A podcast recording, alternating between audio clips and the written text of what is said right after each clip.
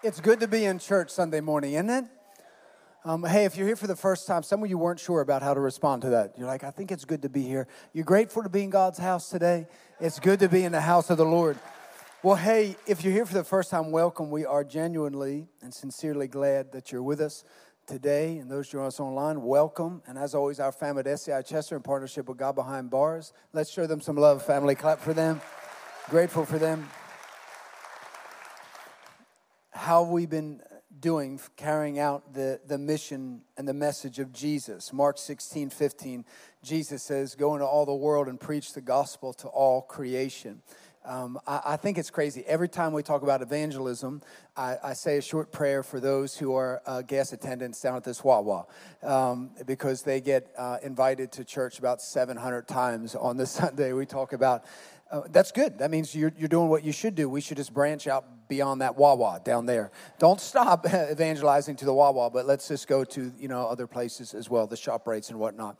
Uh, you know, one of the things I, I realized about uh, talking to people about Jesus, have you noticed when you start to share your faith with people, they immediately can respond and say, "Yeah, yeah, yeah. I've been, you know what? I've been meaning to go back. I, I, need to go back to church. I need to start doing, you know, doing that. I need to start doing those things." And I've always found it fascinating that when you talk to people about your faith, they immediately connect it to doing things for God. Isn't it interesting? It, it, it, you say, "Hey, you know what? Yeah, I, I, should start going. Start start going to church. That's what I need to do. That I need to start going uh, to church again. I, that w- would be a good habit for me uh, to form. And while I wouldn't argue with the formation of the habit, I would argue with the motivation of it. Now, this is the cool thing about God God can use all things, meaning He can use, um, when, when, when we started as a church and we were meeting at JMT, Pastor Kyle remembers this. Um, the word started to spread that there's a lot of young people in our church, so we could always tell when there were young guys who would come to the church um, with no other intention than to find some young ladies who love Jesus. And, um, and so we would always be, they'd, they'd walk in and they'd be walking around and, and uh, looking where to sit on, you know, in a Sunday night service. And, and um, uh, Pastor Kyle would always find them saying, Hey, how are you doing? What are you here for? And every once in a while, they'd accidentally slip and say, We're, we're just looking for like a date, you know? and, um, but God will use that, even if it's an impure motivation to be in church. The Holy Spirit can get a hold of your heart, and your life will never be the same. When we're sharing our faith with other people who are far from God, don't be upset or don't be frustrated if they convey to you they need to do things for God. We know we're not compelled to do things for God, but rather we've received the message of hope and love and salvation from Jesus. We're not guilted into being in church on Sunday. Um, if you are, I wanted to set you free from that. That's not why we gather together. It is a privilege, not an obligation, to be here on Sunday morning. We don't w- attempt to earn His love, we're responding to it this is a powerful thing for us as followers of Jesus. And as you start to share your faith with other people, um, you'll become more uh, aware of the language that they're using. I want to m- remind some of you, some of you take full advantage of this, and I just want to make sure everyone in our family knows. But as you leave, our team loads those little, I don't know what you would call them, but they're, they're hanging by the exit doors every Sunday, and our team always makes sure that they're full. Um, and they're just simple invite cards. And this doesn't replace you um, using your words and moving your mouth and stepping out um, and telling someone about, about Jesus, but it is a powerful thing for them to put in their wallet, put in their pocket, and later on, um, it'll be a seed planted for them to be able to maybe join us for the first time online, and we pray that that'll move them into being with us on a Sunday morning. So make sure that you grab some of them. Um, and in addition, I know some of you have been asking a lot of questions about Growth Track. It starts next week, is Growth Track Class 1. Um, and today we have baptisms, which we're excited about. And so if you want to stick around um, after our third service to encourage those who are taking their step of faith um, in baptism, you are free to do that. There's always, um, it's always a powerful moment it's like everything else slows down and you get to focus and listen to someone's personal testimony and how Jesus brought them from where they were, whether it was lost, broken, frustrated, lonely, whatever it is, and how God has healed them to the place, not done yet, but how God has brought them to a place of salvation in Jesus. And to hear people's stories, um, it'll mess you up in a good way. So you're welcome to join us um, today with that. But how many of you, if I were to ask by the show of hands, how many of you are thinkers? You're analytical, you process everything. If someone shares something with you, you go, nah, not going to believe it. And they're like, no, I heard it on Fox News. You're like, I don't care. They're like, no, CNN said it too. And you're like, I don't care. I'm going to Google it, you know, or whatever. Like that's going to give you the answer. And um, but some of us, our, our primary function is is up in the, the dome. We, we're thinkers, we're researchers. We we always, and you might say they're always critical, but they're analytical. They like to process things. And um, research shows that about 30% of us are, are wired that way. We're wired that way. We, we process a lot of things up here before anything else. Um, we're thinkers. The next are the, the, the hands, the doers. Um, the, these are the people in the group who look around at everyone else and like, is, everyone is lazy. No one does anything. We're the people that do everything. We're doing this, we're doing that. These are the people at the parties. They're serving, they're cooking, they're doing everything. And they're looking at everyone else like, what are you doing? You know, they're doers. They love to do things, they love to serve. They love, and not everyone is that critical when they're serving, but they love to serve. Why, why aren't they not critical? It's because they're wired that way. They just want to serve. Whether they're told to do it or not, they're just going to serve. And and about 30% of us are wired that way. We, we are wired to do things. And uh, the, the last uh, group made up, makes up about 40%, uh, that adds 30, yeah, 40% um, of the group. And th- that's hard. The, this group of people, they're the compassion people. They're like, they walk into an environment, they're having a conversation with someone, they're compelled and motivated, not only through compassion, but empathy towards other people. And um, I'm saying that to you because some of you, you, you, in conversation, when you, when you start a conversation with someone, um, you're excited at first, and then you realize, like, hey, this person operates out of the head, and I'm I'm primarily out of the heart. And, and it can be intimidating. It, it can. It, it, can throw you for a loop. You can kind of get like, whoop, I need to get out of this conversation um, very quickly. Or I need to be like, you need to talk to this guy, Dr. John Mannion. He's in my church. Please come and talk to him. You know, um, I, I don't want you to feel that way. I don't want you to get overwhelmed. For many of us, it's not about necessarily landing a plane in conversation. Um, you need to be more retrospective in your own spiritual journey and say, no, no, uh, God saved me from where I was, but I've been in a journey of faith. I am saved spiritually, I am fully redeemed because of the finished work of Jesus Christ.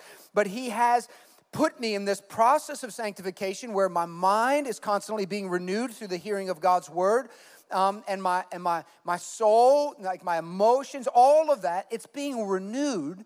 Um, and you'll have more grace in your time sharing your faith with other people. I always tell people, you don't need to land the plane. It's, it's, for many of us, you need to think of it in the in the sense of I'm building a bridge. I'm just building a bridge. Some of you, you've worked with people your entire life, and you're like, I literally have talked to this person for over a decade about Jesus. And you could be discouraged in that. You could be frustrated in it. Um, I, I, last week at our staff meeting, there were about four or five individuals who said, You know, I just feel like the Holy Spirit has been telling me, and they all told me this individually, that not to give up on this person I've been praying for for 10 years, 12 years, 15 years, 14 years. And I just feel like I need to share that with some of you. Some of you probably been praying for people for a very long time. And I believe the Holy Spirit wants you to know don't give up.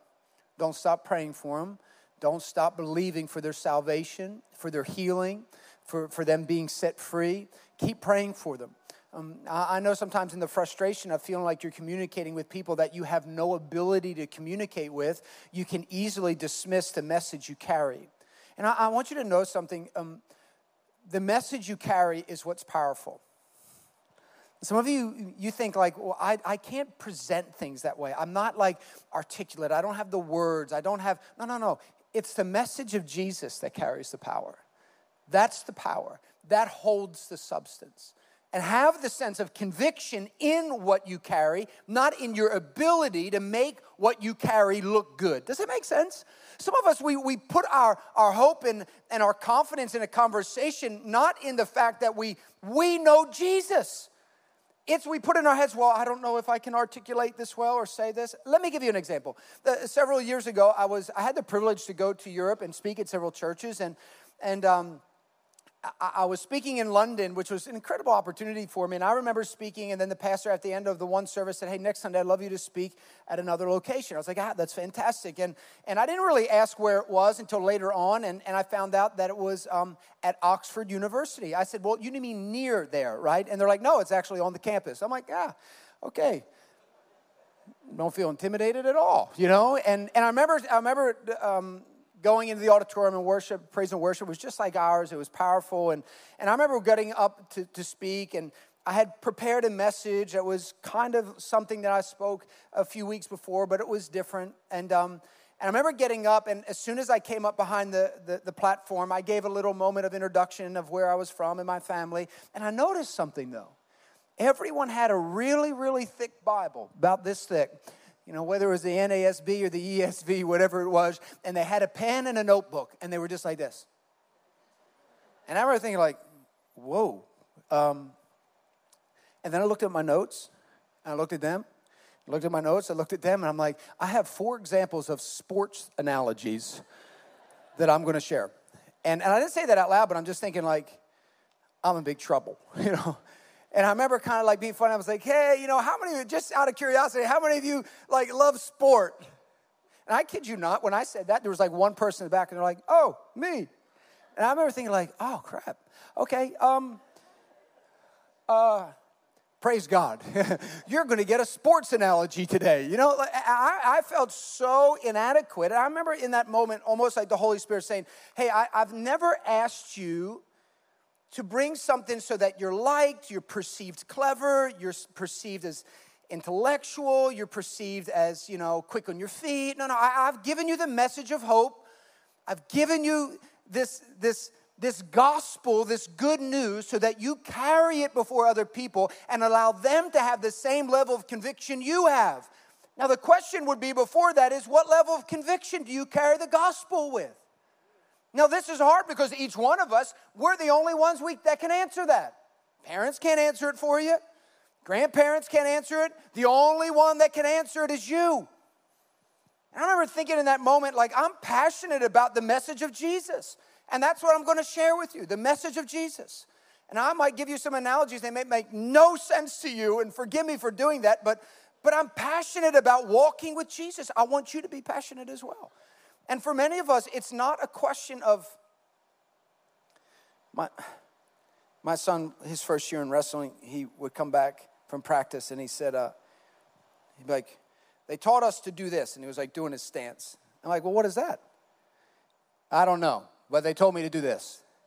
I'm like, well, you don't, you don't know. What do you mean you don't know? He's like, they also told me to do this. And he'd show me a move. And I was like, well, what is that move? He's like, I don't know. I'm like, okay, you know, and and I was getting a little discouraged. And then uh, after a while, I realized like he knew he knew the move. He didn't know the name of it, but he knew it. He was excited about it. He was passionate about it. And and I was just watching from a distance, saying, "Hey, this is." it's interesting for many of us. We're like we want to be good at something, but we don't want to stink at it either. But the problem is, is you'll never be good at it if you just if you don't start doing it. And for some of you, I, I don't know how else to say this. Maybe it's like a sports trainer type thing, or like a coach. It's like you got to suck it up. you got to recognize what you've received. You got to have the confidence and the conviction of recognizing what you've been given and carry it into a conversation with someone else. And I'm telling you, the more you do it, the more equipped you'll be to share the message of hope with other people. It's this powerful thing. And some of you are like, well, I don't know. No, I'm telling you this week, let, can, we, can we do just like a little challenge? How many of you are up for like little challenges? You know, little challenges. Not, it's not a big one. Some, all the extroverts are clapping. The, the introverts are like, shut up. You know, uh, okay. This is it. Find someone in your world, or maybe they don't need to be in your world. Maybe find someone to share your faith with. Okay, just find someone. And I'm telling you, the more you do it, the more confident you'll be to share your faith and your testimony with other people. You're like, I don't know what to say. Your story is enough.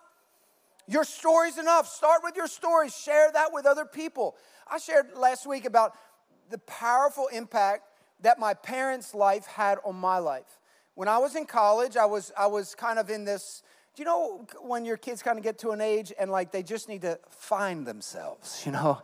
Like, I don't know what that means, but they're in this space of trying to figure out, like, okay, I'm not told to go to school anymore. I have to figure things out for myself. And, and I remember that period of time, it was like the only thing that I could look back on with certainty was this was this.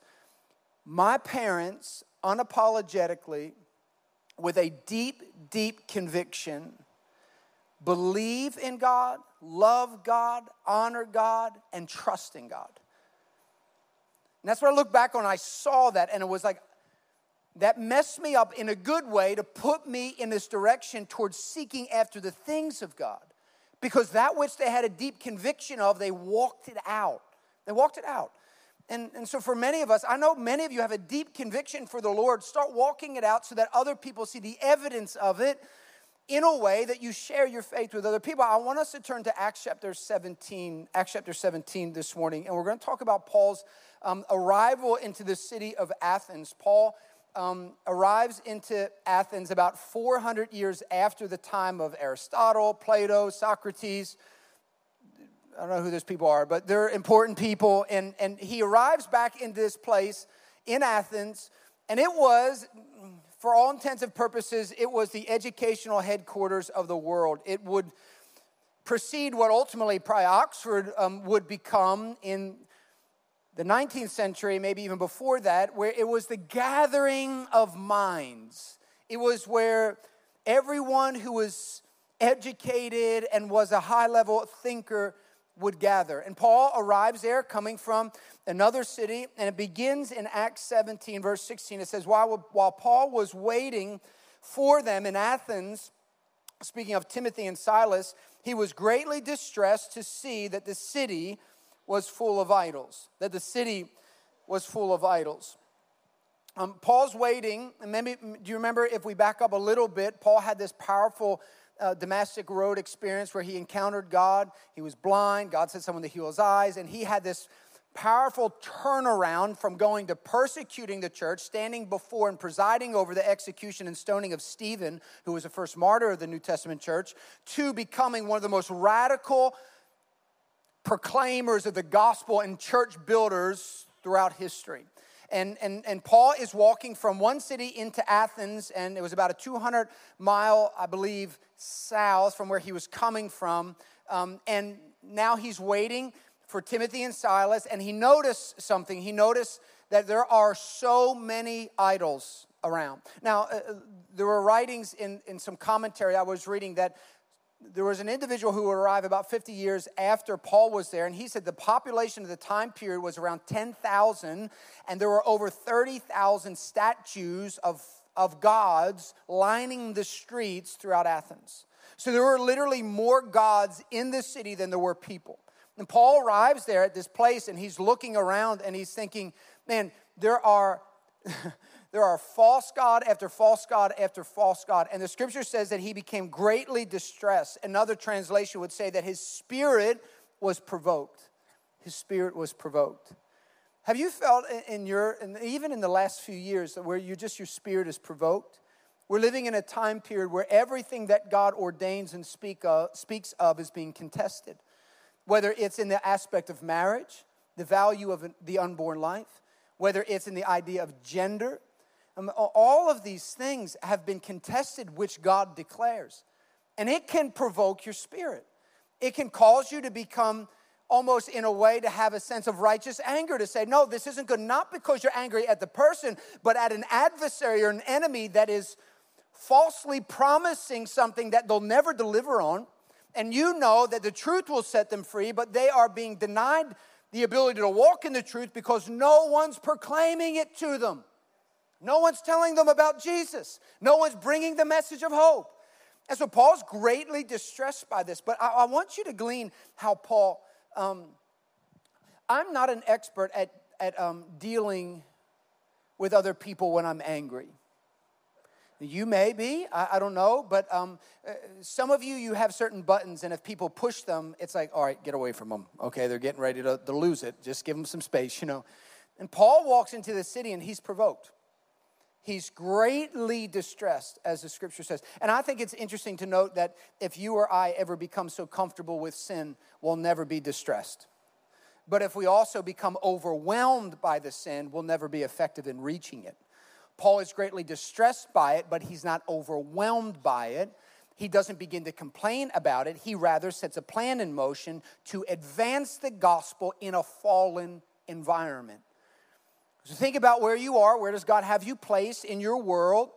And some of you are like, I have to get out of this place. And you're like, why? I'm the only Christian. I was like, say that again, but say it very slow. You know, I'm the only Christian. I'm the light of the world. I'm supposed to be there. Now, that doesn't always mean the case, but sometimes when God places you in a place and you're the only Christian, He could have you there for a reason. Not to save everybody. What a privilege it would be if you did. But if not, maybe to build a bridge so that they can eventually come to the knowledge of Jesus Christ. The verse continues in verse 17 and it says, So he reasoned, he reasoned, he's speaking to the head he reasoned in the synagogue with both Jews and God fearing Greeks, as well as in the marketplace, listen, day by day, not once a month, not once a year, not once a week, day by day with those who happened to be there. Paul just, his plan was this I'm going to show up. I'm going to be faithful and show up in the marketplace. I'm going to be faithful and show up in the synagogue. And I'm going to declare the message of hope that's found in Jesus Christ. And he did it faithfully. He had a long term investment plan to say, I don't need to see a change today or tomorrow, but I believe that if I, that if I use wisdom and I am used as a vessel before God, that I'll bring the message of hope, and those who need to hear it will respond to it and they'll be saved. Verse 18 continues and it says this A group of Epicureans and Stoic philosophers began to debate with him. Some of them asked, What is this babbler trying to say to us? Others remarked, he seems to be advocating for foreign gods. They said this because Paul was preaching the good news about Jesus and the resurrection. Now, I found it interesting. Um, Paul finally gets to a place where he's consistently sharing the same message. And the group around him says, um, Who, What is this babbler saying? Um, the other day, I had my phone on the counter, and um, I don't know, someone texted me and said, Hey, bro, on my phone. And um, and I, well, I don't use that language. I'm not like, whoa, I've never heard that. And my daughter sees it. And she's like, oh, dad, did someone say bro to you on your phone? And I'm like, is that, that's not cool anymore? She's like, so embarrassing, dad. Like, they probably shouldn't be your friend. I'm like, okay, apparently we're not in the same generation. I knew that, but it's like the words we use, not appropriate. This is interesting because this word babbler is almost like it was an inside word that they would use in their context. You, you, have you ever been in a conversation and you start saying stuff and you almost feel like people are looking at you like, yeah, this guy's an idiot. You know, he doesn't know what he's talking about. Um, this is what, what they're saying. They're standing in the midst of Paul using a word that what that they use in their context. Commentaries would say that this word babbler actually would mean seed picker. It was an expression to say that the person who's speaking is not bringing their own ideas they've picked ideas and philosophies from other environments and they're presenting them as their own, but they're not. They're borrowed ideas. Matter of fact, they're saying to Paul in front of his face, although Paul doesn't know it because it's a word they use inside, that he's a plagiarist. He's plagiarizing. This is not a new idea. And Paul is not dumb. He probably understood that he was being mocked in front of the people that he was sharing with, but he restrains himself. He's not offended. And uh, this is this might be the most significant thing that I see Paul do in this. And you're like, really? Yes. Because when someone takes a shot at your character, they take a dig at who you are and make things really personal, how do you react? When you attempt to deliver the message of Jesus. I think that conveys more than anything else. Can you stand in a group of people who are laughing at you and still have enough courage to say, I, my hope is in Jesus, and I want to tell you about him? I want to tell you the message of Jesus. I want to tell you why you should care about the story of Jesus Christ. And Paul does. He stands there. Paul was preaching the good news about Jesus and his resurrection. Then they took him and brought him to a meeting in the Areopagus where they said to him, May we know what this new teaching is that you are presenting? Are you bringing some strange ideas to our ears? And we you are bringing some strange ideas to our ears, they said, and we would like to know what they mean. All the Athenians and the foreigners who lived there spent their time doing nothing but talking about and listening to the latest ideas. Paul's consistency built enough bridges to get him in front of certain people that offered him the opportunity to stand in front of the Areopagus, some people say Areopagus, uh, however you want to pronounce it. We went over this last week with names. But um, this would be the most premier educational, philosophical, theological review board in the world. Someone extended Paul the opportunity to, why don't you bring that idea before this council? And so Paul responds. Now, I have to tell you something. It's interesting to me that the scriptures record he went day after day and carried the message of hope to who? Whoever was there. Whoever was there. He could have walked in the city and said, I don't want to speak with anyone until I get to talk to the, you know, at the Areopagus, I want to stand before all the intellectuals in the room. He didn't do that. He, he went to the marketplace and to the synagogue, and who, whoever was present, he shared the message of hope. I'm telling you, it builds bridges, and the Holy Spirit will navigate you and give you opportunities to get you before people you may never thought you'd get before. And the same thing happens with Paul. So they bring him before this place, and he's getting ready to present his ideas, but Paul's not oblivious to the, to the room he's speaking to, like I was when I was preaching at Oxford. I, uh, hindsight, I would have used um, different analogies um, and I would have taken a different approach, um, not to be viewed differently. And someone recently asked me, like, you know, what do you really desire when you communicate? And I said, well, at the end of the day, I remember when I first started preaching, it's like I was always trying to find my voice. I was listening to every preacher in the world, and I, I, I still listen to so many preachers, always trying to find my, my voice by listening to other people. And when, the more I listen to other people, sometimes the more inferior and intimidated and less confident I felt. And I remember looking at people and saying, Well, I'm not like them, I'm not like them, I'm not like them. And then it, like it hits you, you're like, Well, you're not like them because you're not them. You gotta be yourself. And, and some of you, you've been chasing to be someone else, but God's like, I don't really want you to be anyone else. I wired you the way I wired you so that you could be you and operate in that. The greatest and the most powerful evangelist is the person that God wired you to be. Don't try to be like anyone else. Just be you. Be you. Carry the message of hope differently. And some of you, don't be critical of how other people carry it. And there's some people that can walk into an environment that no one else could walk into and, and lead people to Jesus. And, and, and so each one of us has a unique gifting from God and that enables us to carry the message of hope in a unique way. Paul wasn't oblivious to it. He, he recognized that, man, I'm going to stand before the Epicureans, I'm going to stand before the, the Stoic philosophers, and they're very different in their belief systems. Very, very different. Um, the Epicureans were, were unique people. They could be described as practical agnostics. They, they believed that there was a God, right? But they believed he's completely detached from, from, from life and everything happens just out of coincidence. So there's no like divine interactions with things. And the, the best part about the Epicureans is they believe the greatest pinnacle or the end of man is pleasure. So pleasure is the end or the, the best aspect of a life to pursue, the aspect of pleasure. And the other side of the philosophical belief system was the Stoics. Now, they were pantheists. They believed that everything was a God. Everything. Oh, a tree, God. Rock, God. Everything was a God. And and they were interesting because what motivated them, their theology motivated them to a place of apathy. They're kind of like, well, if it happens, it's supposed to happen. So be it. And they were real apathetic. And so Paul knows, standing before these two predominant philosophical, theological ideas, that he needed to present the gospel that would speak directly to both of these areas of thought. In verse 22, this is what it says. It says, Then Paul stood up in the meeting of the Areopagus and said, People of Athens, I see that in every way you are very religious. You see him, how good he is. He's just building this, this immediate bridge. He's saying, I see that you're very religious. You have more statues in Athens than you do people. You know, and, and he is. He's genuinely being complimentary. He's building a bridge. And then he says, But I've also been studious enough and attentive enough to walk around, and I've noticed something.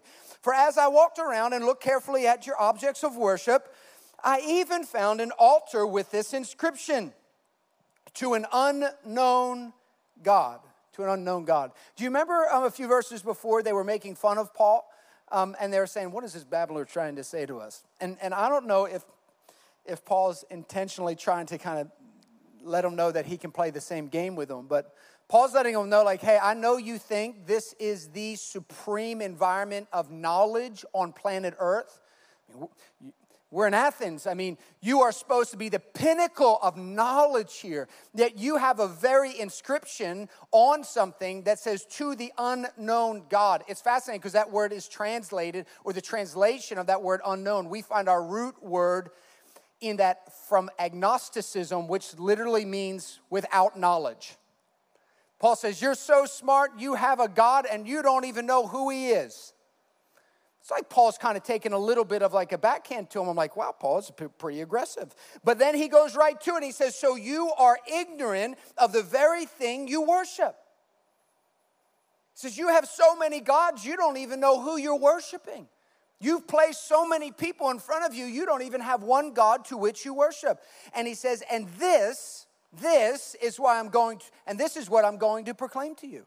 The God who made the world and everything in it is the Lord of the heavens and the earth and does not live in temples built by human hands. He's speaking to the aspect of them thinking God is so distant, He's so transcendent. God is not in our world, He doesn't care intimately about us, He doesn't walk with us. Paul's saying, He does. He does. He's not, a, he's not an absent God, but He also is not a God that dwells in objects built by human hands. He is not served by human hands as if He needed anything. Rather, he himself gives everyone life and breath and everything else. From one man, he made all the nations that they should inhabit the whole earth. And he marked out their appointed times in history and boundaries of their lands. And God did this so that they would seek him and perhaps reach out to him and find him, though he is not far from any one of us. I can almost see like Paul's sharing this in front of those Stoic philosophers who are very apathetic and kind of just resting on their laurels and sitting back and just desiring to learn things. And Paul's like, no, no, no, you can seek God. And if you seek Him, you'll find Him. God wants you to run after Him, He wants you to pursue Him. And if you pursue Him, you're going to find Him. And, and sometimes in our world, in our journey of faith, we can become apathetic. You say, well, I've gone to church, I read my devotional, and that's it. But I find that God wants us to constantly be dwelling upon not only his presence in our life and be aware of his presence, but on his nature and who he is. How good he is, how loving he is, how caring he is for us. Paul carried that spirit into this conversation.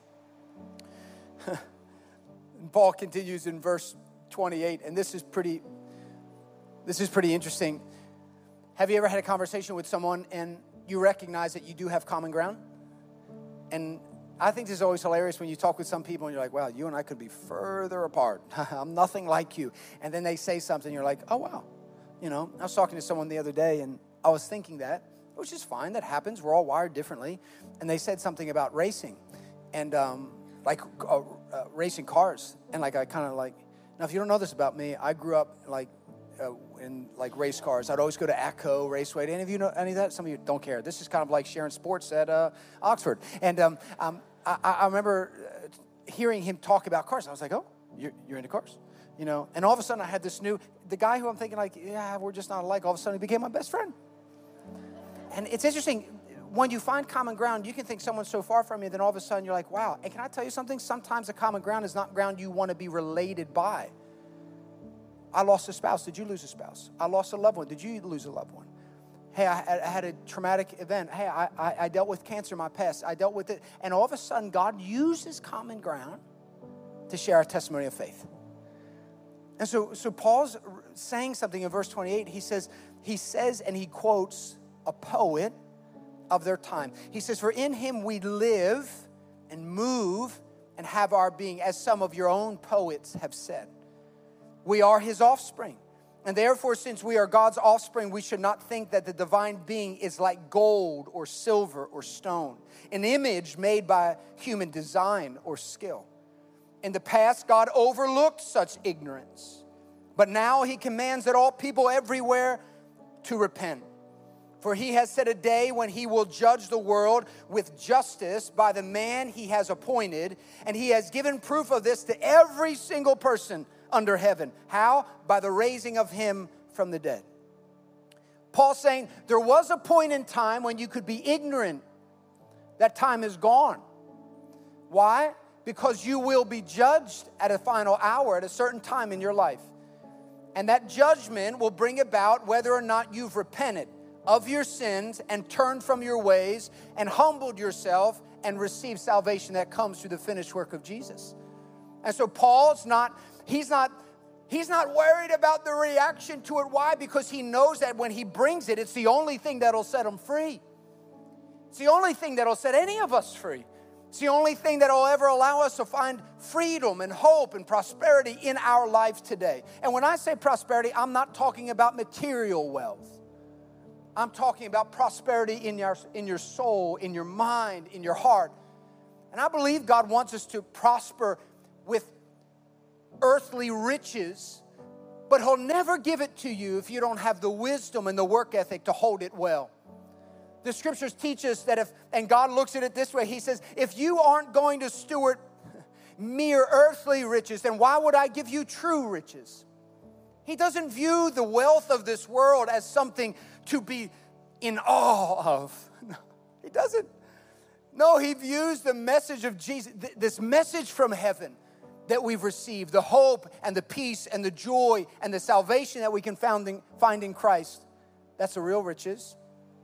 And he expects us to carry it well, to steward the message of hope well. I keep saying the message of hope. Do you know what? There are so many people in your world and my world that are hopeless. They turn on the news every night, they're stuck to it. They watch as the world is going like this, and they follow right along. They feel like if something happens in the next 100 days or 60 days or 30 days, and this is going to happen, and this is going to happen, and what if, and what if, and what if? No. And I'm so grateful that my house, as for me and my house, we will serve the Lord. We've submitted to the authority of God. We'll fix our eyes on Jesus, the author and perfecter of our faith. We know that with Christ, our best days are still ahead. That He is the author of our future, that He formed each one of us, that He knows us by name, that He has plans to prosper us and not to harm us, plans to give us a future and a hope. And these are the promises of heaven for you. But you choose what you'll fix your eyes on. This is the balance of the sovereignty of God and the nature of our free will. God gives us all that we need, and then He says, "You choose what you're going to, what you're going to, what you're going to live on. You're going to edify your soul, or you're going to consume everything from the world." And if you edify your soul with the Word of God and you renew your mind according to the Word of God, the message of Jesus that you carry, man, you'll be locked and loaded, ready to share with the first person that comes to you. Sensitive to where they are, finding common ground, but having conviction in the message you have. Not conviction on whether or not they receive it, conviction on what Jesus brings to a lost and hopeless world. Paul continues and it, it closes this way that when they heard about the resurrection of the dead, some sneered, and others said, We want to hear you again on this subject. And at that, Paul left the council, and some of the people became followers of Paul and believed. Among them was Dionysius, a member of the Areopagus, and also a woman named Damaris, and a number of others. Paul was mocked, ridiculed, made fun of. He had delay, but he eventually stood before people that were willing to hear the message of Jesus. And the result, some believed and said yes. I want to pray with you before we go. You bow your heads and close your eyes. Before we go, I want to talk to some of you who've never surrendered your life to Jesus. You might not even know what that means. The Bible says that there's something in your life that separates you from God. It's sin. And sin is not exclusive to you. Matter of fact, the Bible says all have sinned and fallen short of the glory of God. And sin in your eyes might not be that significant, but let me tell you how significant it is to God. It's so significant to God that He had to devise a plan to reconcile you Reconcile means to bring at peace again, to redeem you, to purchase you back, to justify you in a position as just as if you've never sinned before. And how does he do that? The Bible says, For God so loved the world that he gave his one and only Son, that whosoever believes in him, who is this one and only Son? It's Jesus Christ.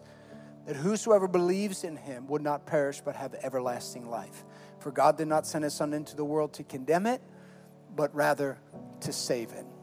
I talk to people often and they say, I don't know if I can serve a God who condemns people. And I quickly remind him that we already stand condemned before him. He doesn't condemn us, we've already condemned ourselves. God devises a plan to redeem us and to save us. Paul would write later in Romans chapter 10, verse 9, that if you confess with your mouth that Jesus Christ is Lord and believe in your heart that God raised him from the grave, you shall be saved. By grace, through faith, one receives salvation, not by works, so that anyone could boast.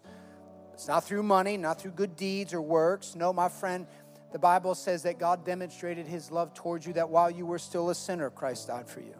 So if you're here today and you're ready to surrender your life to Jesus, to confess him as Lord, to ask for forgiveness of your sins, the Bible says he is faithful to, to respond to your call and forgive you of your sins. So right now, we're going to say a prayer. You're not going to say it by yourself. We're all going to say it as a spiritual family. But repeat this prayer after me. Come on, True North. Help me lead people right now. Repeat this after me. Say, Dear Heavenly Father, I receive your son Jesus as my personal Lord and Savior. Forgive me of my sins and come into my heart. I believe you died on the cross and defeated sin in the grave. I am now a Christian. Christ now lives in me. In Jesus' name, amen. Come on, True North, clap for everybody that said that. Hey, before you stand up, before you stand up, if you said yes to Jesus, listen, when you leave today, you're going to see people in the lobby waving this New Testament, New Testament Bible. It's a gift from us to you. We'd love for you to stop and let someone know that you said yes to Jesus. We want to help you in your journey of faith. I know you might be like, I don't want to talk to anyone. I understand that. But we want to give you a chance to say before men that Jesus Christ is your Lord. And so make sure you stop and see someone when you go. For everyone else, if you need prayer, don't forget as you exit to your left, there's an area called the Next Step Space. And our team is ready um, to pray with you for any need that you have. Will you stand to your feet? Let me pray for you before we go today. Will you stretch your hands to heaven? Father God, we thank you for your faithfulness. We thank you that you are so constant with us in our lives. We thank you for your patience, your kindness.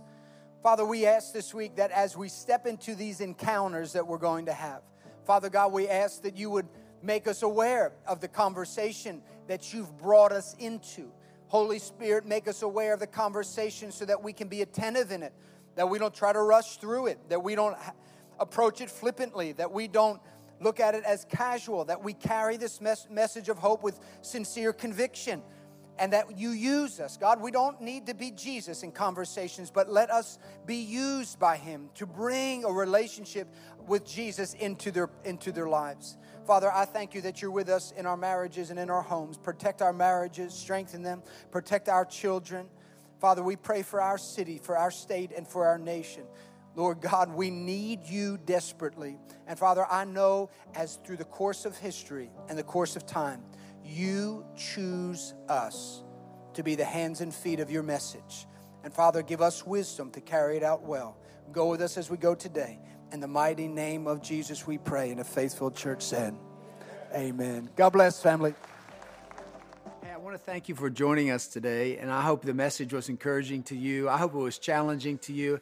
I just pray that it, it edified you in the season that you find yourself in one of our uh, one of our core values here at True North is we believe that we're made to move. And and when we say that, I know sometimes people are confused by that. They're like, "Well, what does that mean, move?" And and we don't believe it's irrelevant or just random movement. We believe that is intentional movement um, in your personal walk with Jesus. We believe that that movement is is directed and guided right to the person of Jesus. And we've we've build and design not only our church website but our church app around the the intention and the heart to help equip you and resource you on that journey with Jesus. So I pray that you take the time to look at our website, look at our app and maybe you'll be encouraged through Care Plus or some of the devotionals that are available to you or past messages that are available to you. Share it with other people as it's our intention to resource resource people in their personal journey with Jesus.